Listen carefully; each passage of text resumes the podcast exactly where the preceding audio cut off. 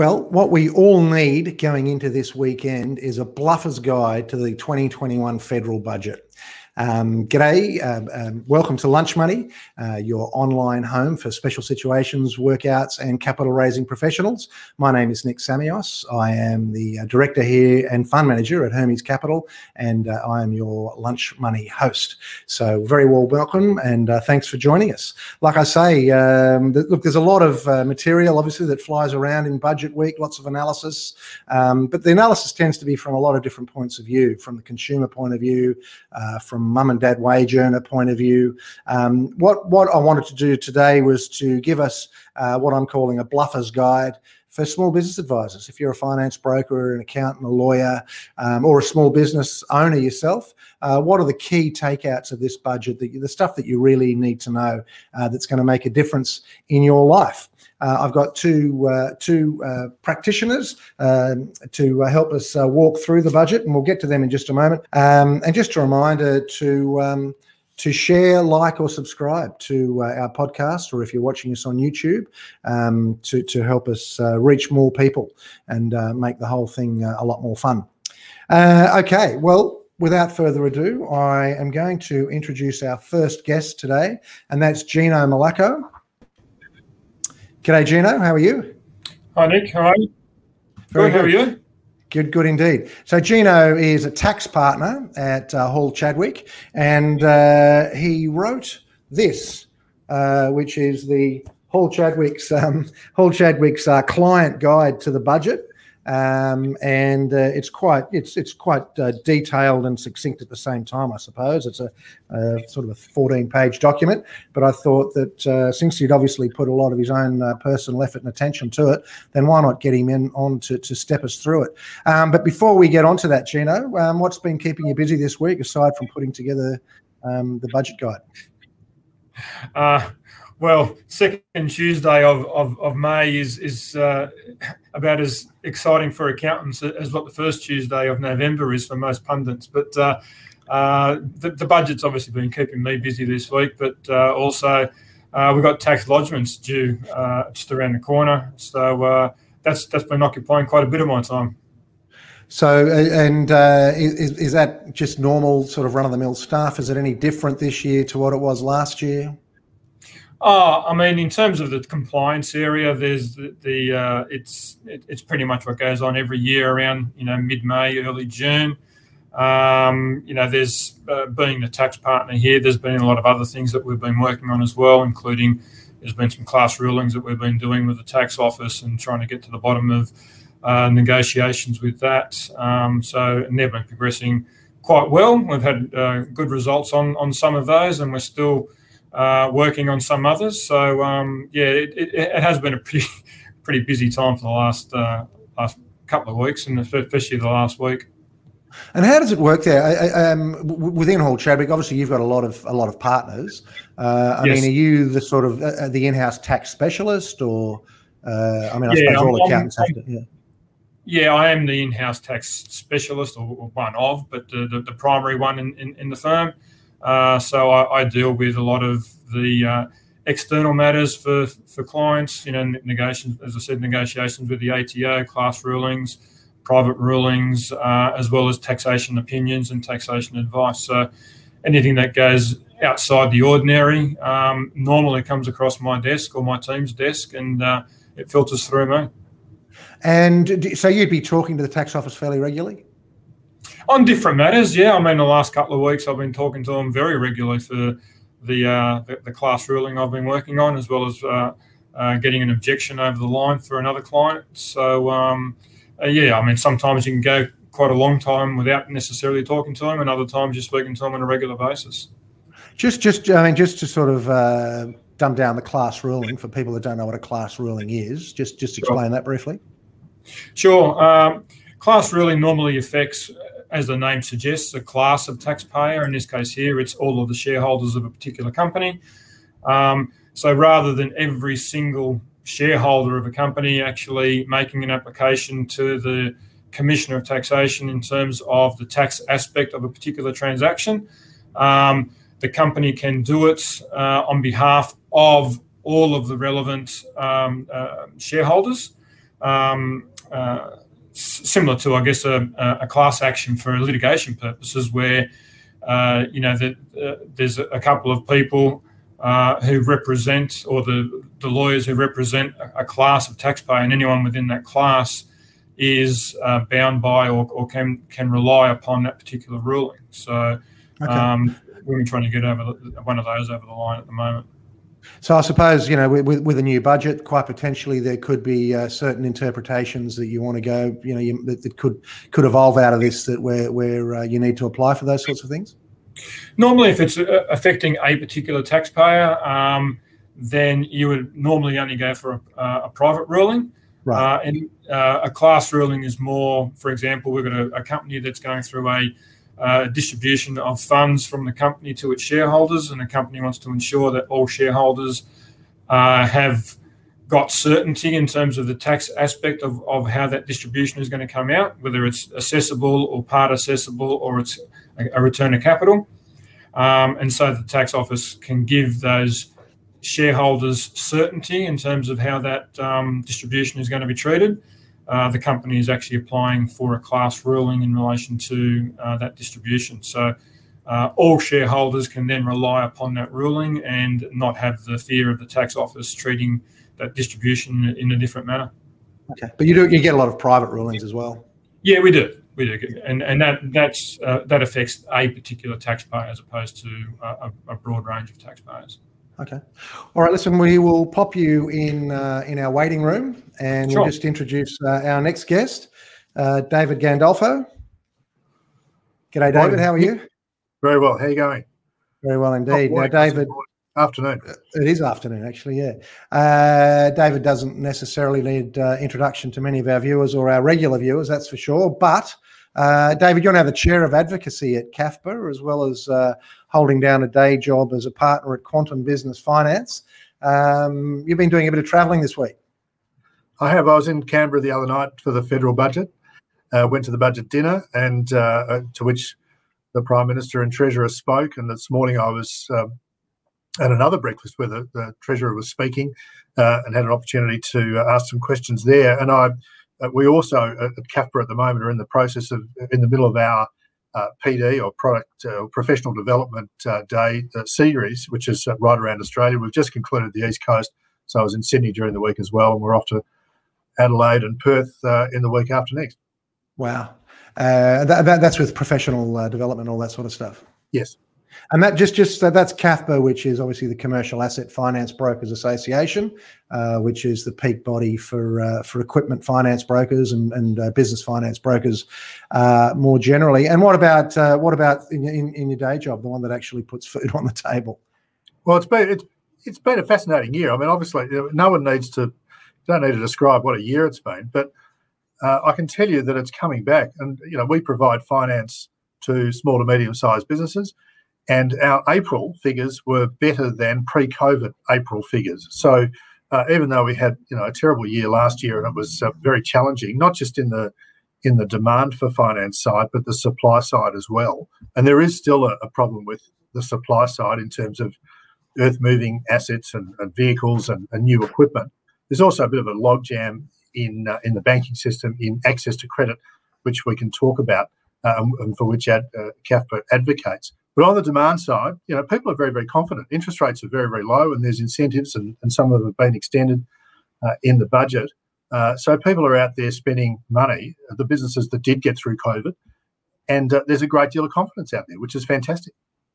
Yeah, I must say that uh, you know our our pipeline is definitely uh, yeah. I mean, it's it's much larger, you know, in the last couple of weeks than it's been historically. So there's there's a lot more inquiry, um, a, a, lot more people seem to be doing stuff. And I know that in your space, uh, I, I, know that's interesting what you what you said about April being uh, higher than pre-COVID, and you're not the first uh, first broker that's told me that. So uh, that's interesting. And now the other thing is, when you and I used to work together 30 years ago, David, believe it or not, um, actually, I, I, I, met a broker that you and I had had done a bit of work with 30 years ago. I'll tell you another time, but uh, uh this week. But um, we didn't have this uh, this this thing called uh, file pickup time. Um, but that's now become a sort of a metric within the banks um, as to how long it's going to take before they pick up a file. That's something that you guys are working on.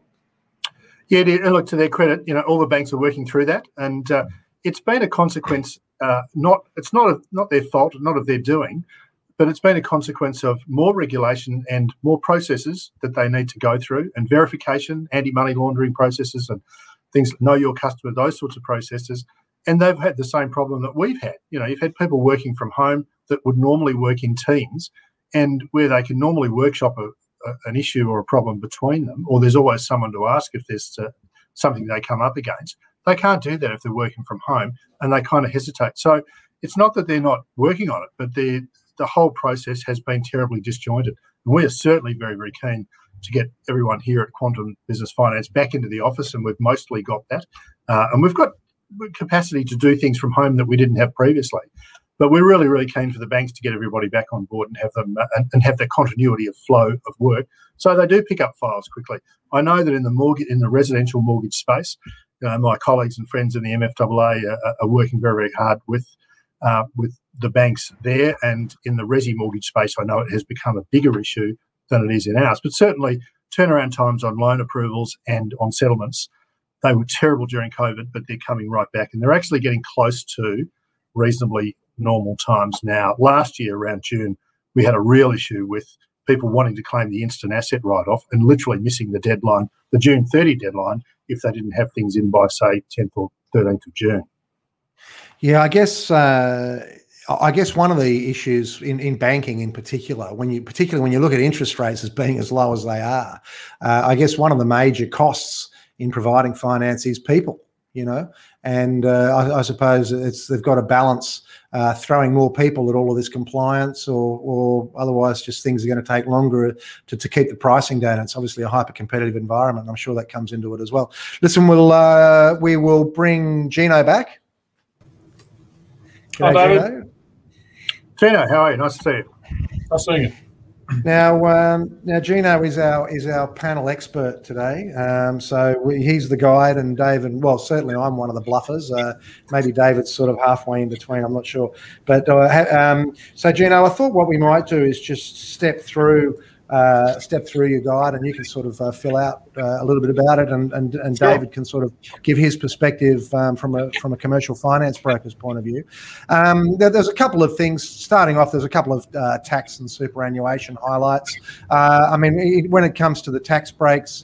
Uh, we'll, we'll, talk about accelerated write-off in a moment, but leaving that aside, um, yep. anything anything sort of that that small business people should be particularly interested in when it comes to tax and super? Um, well, I guess there's a lot of things in there which uh, affects them as owners. Uh, so not not so much from from running a small business, but just being a uh, you know individual who pays income tax. Um, there is that extension of the uh, low and middle income tax offset, uh, which uh, I know everyone was has always been quite happy about getting an extra thousand odd dollars in their in their refund if if they're you know within the income limits. So that's uh, that's had an extension, which is which is great, um, which gives more people, particularly at the the that level that they do spend um, uh, most of the money that they earn, um, some additional monies to actually spend. So um, so that's obviously a positive thing. In terms of some of the minor things that impact on business, um, the removal of the four hundred and fifty dollar uh, monthly limit uh, where superannuation kicks in will probably uh, be uh, in, will probably impact some businesses, particularly um, owners of businesses that may actually pay uh, under a certain limit to actually avoid super, or if they've got casuals in their business that um, earn less than $450 a month, uh, and they were getting away with not paying any superannuation, that's obviously going to impact on them. And the penalties in actually not complying with superannuation uh, guarantee obligations are quite draconian. So um, uh, they want to make sure that when that new legislation does kick in, that they do actually put their systems in place. Uh, thankfully, a lot of the payroll system uses the uh, uh, uh, what guides most um, employers, but that's obviously quite important for them to actually get their housekeeping right going forward, so that they do pay super on, on all wages. So, so, um, so that's really uh, that that that four hundred and fifty thing dollar thing. Uh, I guess helps them stop treading on any sort of admin landmines that that suddenly incur penalties over over yes. uh, really trifling amounts. Just just before before we turn the page uh, on this guide, is, is, there anything in there? A, a lot of people, uh, you know, every year there's there's small business people that are looking to retire and sell their businesses. Is there anything in there affecting people? You know, either in the income tax or capital gains or superannuation affecting decisions for people selling their businesses? Um, well, in terms of uh, superannuation contributions, one of the, the, the positive aspects of this budget is that um, uh, people can actually continue to contribute into superannuation even if they don't make the work test. Um, up until now, there's always been a work test for contributions made over uh, recently 65, uh, but now over 67 up until the age of 74. So to actually make a contribution into superannuation, um, you actually had to satisfy the work test. Uh, so what the government has announced in the budget is a removal of that. So uh, people who actually do sell um, businesses or, or, or, actually have monies that come to them after the age of 67 when they do cease uh, employment and they no longer satisfy the work test, uh, they will still be eligible to actually contribute monies into superannuation, which I think is a, a, a great benefit, um, especially given the fact that you can then access the super uh, basically almost straight away. So that's that's a very welcome uh, uh, inclusion within this budget. Okay, David. Uh, sort of before we move on to the other areas, anything in there about uh, personal tax or super that you think is particularly of interest uh, to your clients? Uh, well, I'm happy for Gino to be the expert because my PI cover doesn't cover me for talking about tax. But one of the, the, the immediate thing for the, the $450 exclusion on superannuation guarantee or removal of that exemption um, it, it's going to be a pain point for a lot of small businesses, particularly who have got casuals, and you think of Baker's Delights and places like that. But uh, I also know that you know largely those taxpayers or those workers uh, are often women, and they're certainly often students, and uh, and everybody should be able to access it or gain superannuation on every hour of work that they do. So I know that it's a problem uh, I'm on the board of, well, I'm, I'm actually a, past board member of uh, COSBO, the Council of Small Business, but I'm certainly very active in that board. And there's been a lot of discussion around those t- that table about uh, the benefit uh, or otherwise of uh, the removal of that thing. But ultimately, I think it's a good thing for the end user. Okay, and you and I were talking a little bit earlier. Uh, obviously, the the home builder uh, has been extended. Uh, you know, you and I aren't necessarily in the home loan business, but nonetheless, uh, one of Gino's comments here uh, in his report was that uh, one one of the one of the reasons they're extending this, or maybe even the key reason, is to support jobs in residential construction sector. So uh, I'm sure you'd be financing plenty of tradies and their and their utes and their their diggers and all sorts. So yeah, it's certainly the, the, the home builder scheme is very very positive because as you say, yeah, we're not in the in the resi finance space, but we're certainly in funding businesses that build those those properties, and there's also in the infrastructure space. There's 15 billion dollars in uh, road, rail, and infrastructure projects that are uh, ongoing in the budget. So uh, it's those uh, projects, and that's actually what's helped us, I think, and that throughout this period.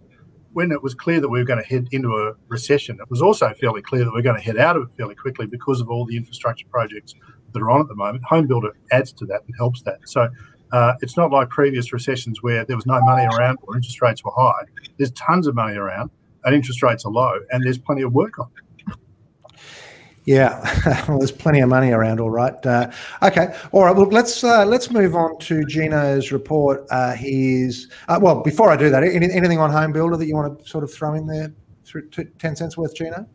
Uh, yeah, I mean the, the, the good thing about Home Builder, I mean the, the government um, uh, knows there's a lot of people who have actually saved up quite a bit of money uh, during the the, the pandemic, um, and as a mechanism to try and get people to actually put their hands in their pocket and actually um, start, um, you know, supporting jobs. Uh, you know, the, the, the home builder or the home ownership funding package is actually quite beneficial for that. Uh, but it also links, links in, and I know, I know we're going to speak about the instant asset write off. Um, but the other thing is also the loss carryback rules, and that uh, you know you can have a lot of these tradies who can go out and and and, and buy an asset and uh, fully depreciate that, and uh, you know to the extent that they're in a uh, a company, a lot of people have have corporatized their, their businesses. uh, if they go out and um, you know get a, a, another couple of utes to support a couple of extra employees to to help with uh, the building boom, which everyone's expecting with this. Um, and that creates a loss in a particular year because you've got that benefit of the instant asset write off. You can actually uh, pass that loss back. well, well, well, let, well let, let's let's let's deal with these one at a time. So we'll start off with the extension to temporary full expensing. Uh, which is what uh, you've put that in your uh, in your report as. So, sure. so you just just just a quick recap of what you just said there, what that actually is. So this is the the the hundred percent tax write off. Yeah. So essentially, um, and we're talking about almost every single Australian business being able to qualify, except for the very large ones. Uh, the, the threshold uh, is five billion dollars in turnover. So, um, so I would I would think most people who are watching this program would, would fall within that category. Um, and it, essentially, it just allows a straight 100% write off of an asset. So if you go out and you buy yourself a Bobcat and it costs you $150,000, um, then you get $150,000 tax deduction straight away. Uh, similarly, if, if, you go out there and you're buying yourself a ute for 40 odd thousand dollars, uh, or two utes if you've got two new employees and you're spending 80 odd thousand dollars on, on, on that, uh, you get an instant deduction rather than having to claim the depreciation over, you know, what, what is normally a uh, a five or even a 10 year period for a lot of these types of assets, you get the, the benefit of actually depreci- uh, getting 100% depreciation in the year of acquisition. Well, uh, finance brokers certainly love all that, and I'm sure that David, I'd be pretty surprised if you hadn't been lobbying for an extension um, to that. And of course, we were saying before that's assuming you can get your hands on utes. But what are your thoughts on this? Oh, we we had it in our uh, pre-budget submission, which we lodged in January, and it was in previous uh, pre-budget submissions as well. It's not just uh, the extension of the instant asset write-off that we've asked for. We want a permanent investment allowance. And uh, in fact, at the last election, we, we supported Labor on their investment guarantee. But it's not just that. Every every 12 months, every budget, the Treasurer announces an extension to instant asset write-off or this a scheme like this for another 12 months. What we'd really like is to have that scheme in place for the next three years. And in this instance, we know that it's out to 2023. But in normal circumstances, we want it out uh, to three years. And then if they want to make a, a, good announcement every 12 months, perhaps they can extend it beyond that period, uh, each subsequent budget. Uh, but uh, it's there is an anomaly though, which I, I, might just point out. We have raised this with Treasury that it doesn't extend to hire companies. Uh, there is an exemption for hire companies, and if you run a private business, and what it's intended is for the big hire companies not to claim the asset write-off uh, in full. But right. if you run a business where you've got a structure of a, a, trading entity and a holding entity, and the holding entity owns the assets and leases them across to the trading entity, uh, you may not get the deduction in that in, in that instance, and you've got to buy your assets in your trading entity. We've raised that with Treasury, and they're looking at it. Wow, that that that yeah. I mean, a lot of companies structure themselves that way, don't they? You've got the asset holding entity and the trading yeah, entity. Wouldn't yeah, know wow. Necessarily that that's uh, that that's in there. Wow. Yeah, I hadn't hadn't thought about you. There are a few tricks. Uh, before we came on air, you know, we were talking about when we should downsize our homes. Uh, you know, we've got to wait till our wives hit 60 and all that sort of stuff. There's a couple little tricks. I guess that's why uh, Gino earns uh, all, all the big bucks. All right. Well, coming uh, Coming on to the next uh, the next one, we've got extension of temporary loss carry back offset. So, do you want to just uh, explain that to us, uh? Yeah, sure. I mean, the the um, loss carryback offset was put in place essentially during the COVID period, um, so that companies could carry back losses that they were expecting um, companies to incur during the pandemic and, and in the period after, um, and allow that loss to be um, rather than just carried forward to be used against future profits, to actually carry that back and offset it against profits that the company has made in prior years. So essentially, uh, we've just completed the um, the 2020 financial year, um, and we're almost completing the 2021 financial year, both of which have been particularly impacted at various times uh, for a lot of people, particularly in the tourism hospitality uh, industry um, by COVID restrictions. So, to the extent that they're incurring losses in these years, um, then and they've made profits in the 2019 financial year, uh, they can then carry that back and recoup some of that tax that they've paid in the 2019 financial year. Okay. The budget measures that they've put in place is to extend that by a further year. So essentially, any losses that have been generated or made in the 20, 21, or 22 and 23 financial year can be used to offset any income tax that's been paid in the 19 financial year onwards. So uh, if you've made a profit in the 20 financial year but a loss in the 23 financial year, uh, and you've broken even in the middle, then you can use your loss in the 23 financial year and carry that back and recoup the, the income tax that you've paid in the 19 and 20 financial year. So okay. extending that out by an extra year gives companies the ability to um, claw back some in, uh, some income tax that otherwise they would have to wait until future profits to actually generate. So that's a, again, it's a positive measure. And when you actually couple that with the instant asset write-off, you can have a company that would have otherwise have made a, for example, a two hundred thousand dollar profit in the twenty twenty one financial year.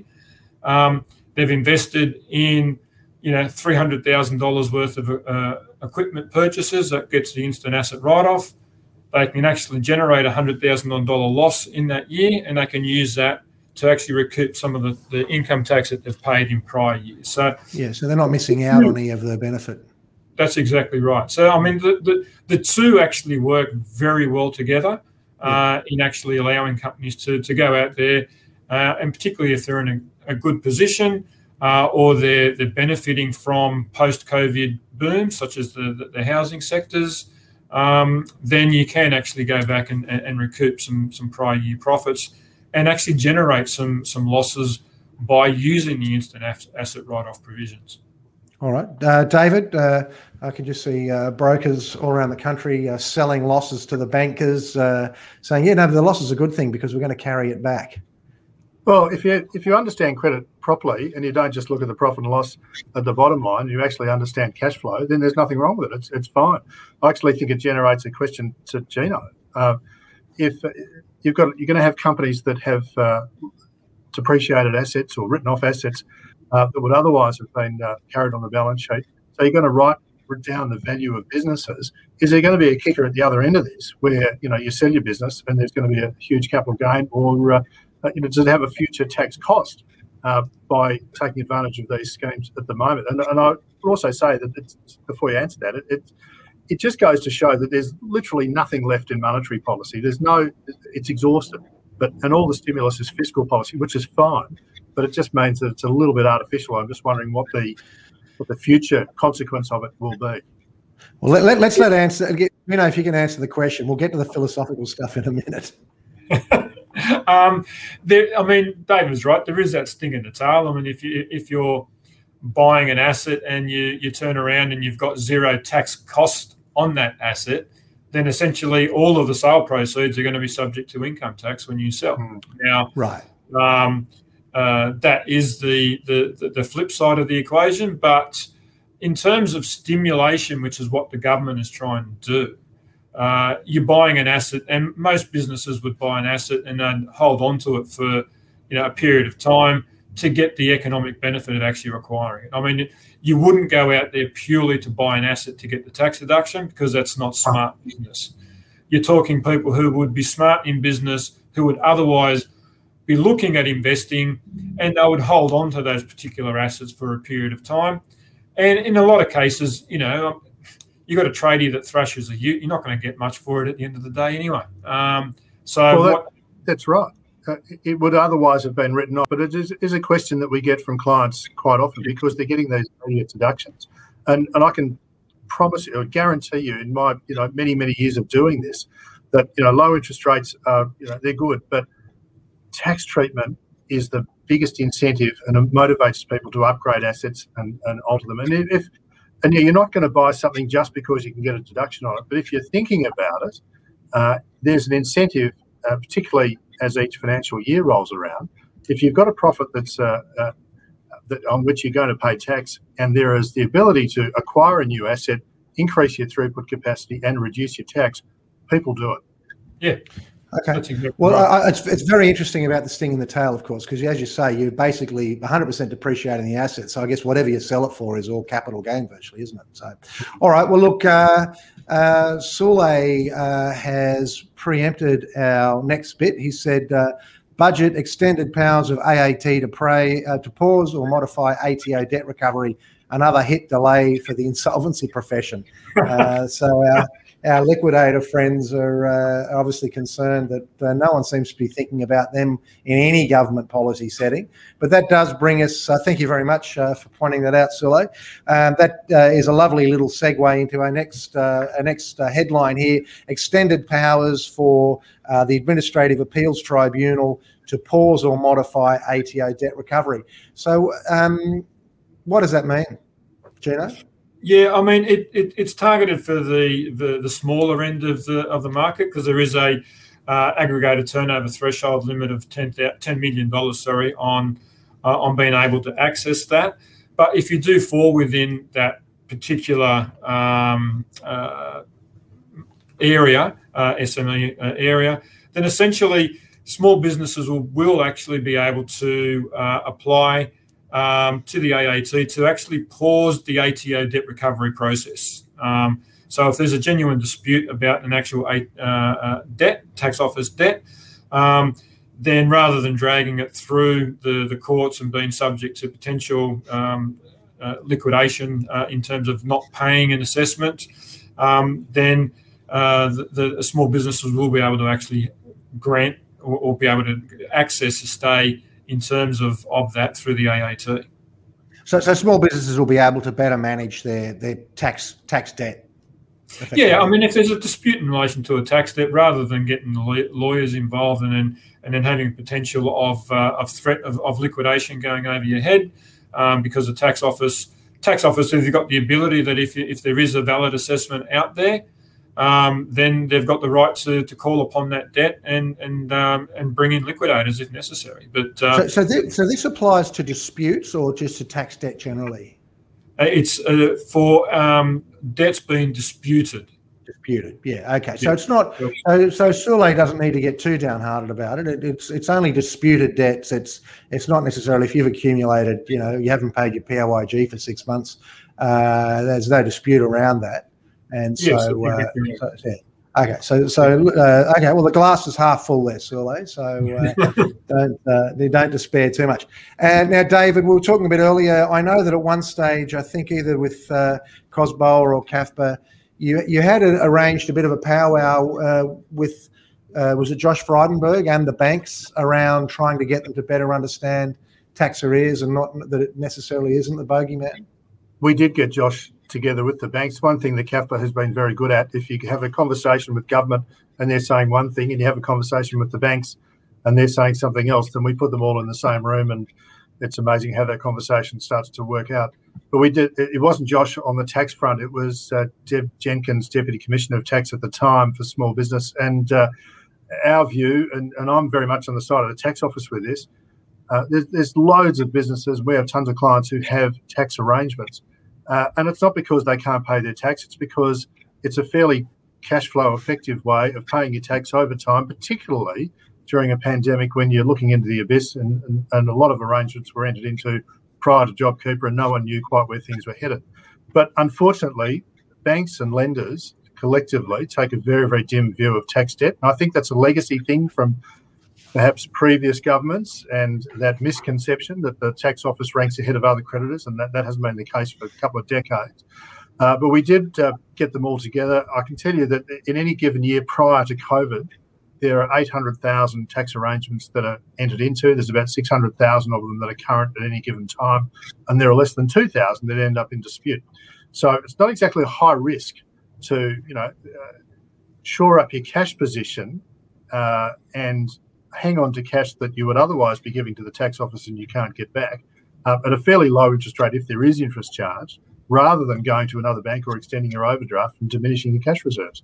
So it's it's a strong argument. It's an argument of ours, and it's a policy of ours that, uh, and we can't unfortunately change bank thinking and bank lending, but we do try to do that in terms of their attitude to tax debt. But the one thing I would say is, in the current environment, uh, taking on a tax arrangement is is like a cancer on your credit report, and it's a and it stands out on your balance sheet.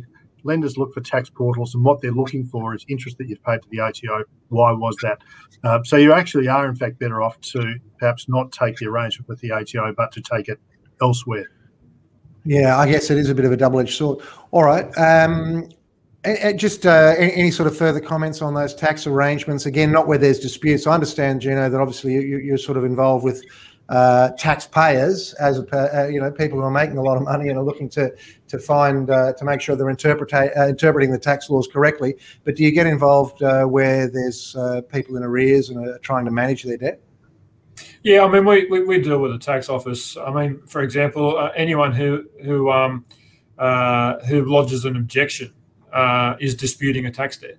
Um. So uh, so, so those sorts of things do come about, even in in um, you know companies that are actually quite um, uh, uh, quite prosperous and, and are, are making money. So, uh, so it, it, it's one of those genuine things that, that will will assist. Um, as I said, you, you, do need to be a small business to actually fall within the the, the recovery powers or the pause um, under 10 million and for a lot of those taxpayers, uh, as David said, you know, some of those things uh, for uh, clients can be quite daunting. They they hate dealing with the tax office.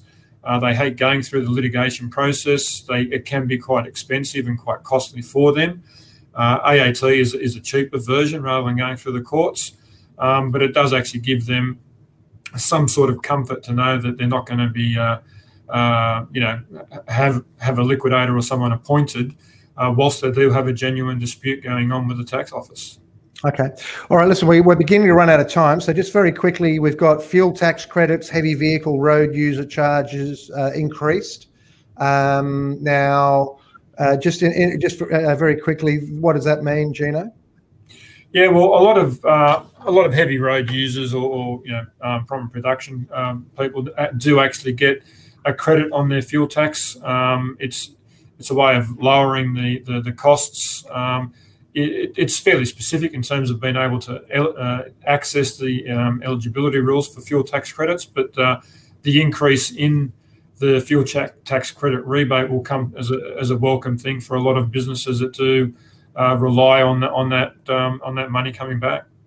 Okay. And uh, David, uh, brokers love uh, financing stuff that uh, drinks fuel. So, uh, any any thoughts there? Does that does that make a difference uh, to to your day to day or to your clients? It doesn't make a difference to the to the day to day, no. But anything that changes their operating cost, you know, has a has some kind of impact on us. But but no, it's it's very much downstream from. Well, it's it, it's not within our regular line of sight.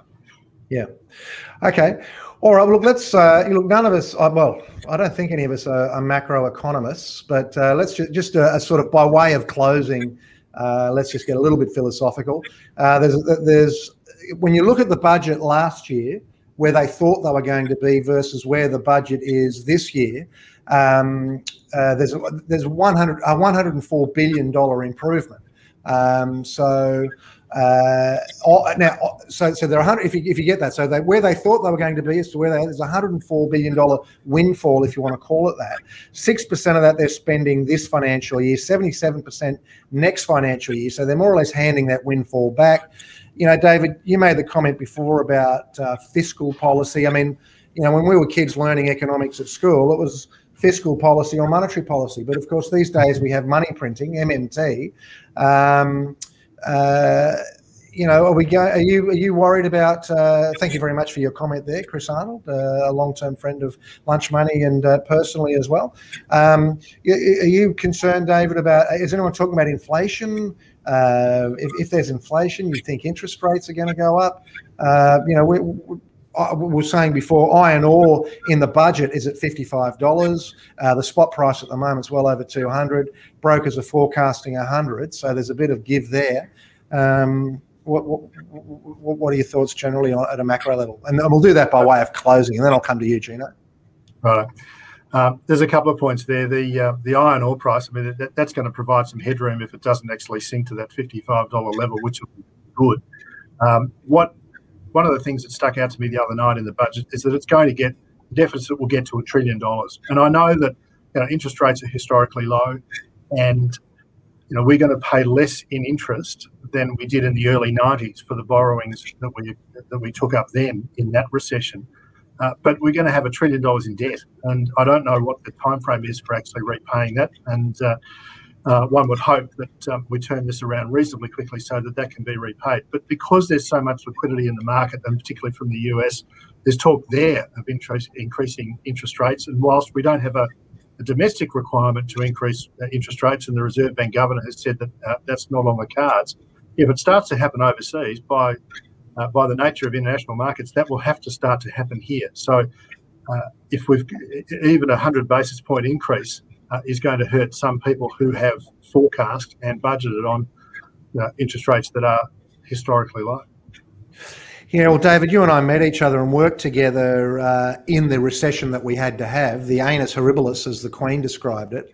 Uh, and, you know, we saw really high interest rates. Uh, and, uh, you know, if you're borrowing for your home at, you know, two and that's going to go to three and a half percent. That's that's a significant increase. What do you think, um, Gino? Philosophically, there, are we is is this debt insurmountable? Are you worried about interest rates for inflation?